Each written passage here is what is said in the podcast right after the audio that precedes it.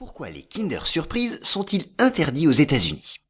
Cet œuf en chocolat est interdit à la vente et à l'importation aux États-Unis depuis 1938. Impossible donc de se procurer un Kinder Surprise sur le sol américain.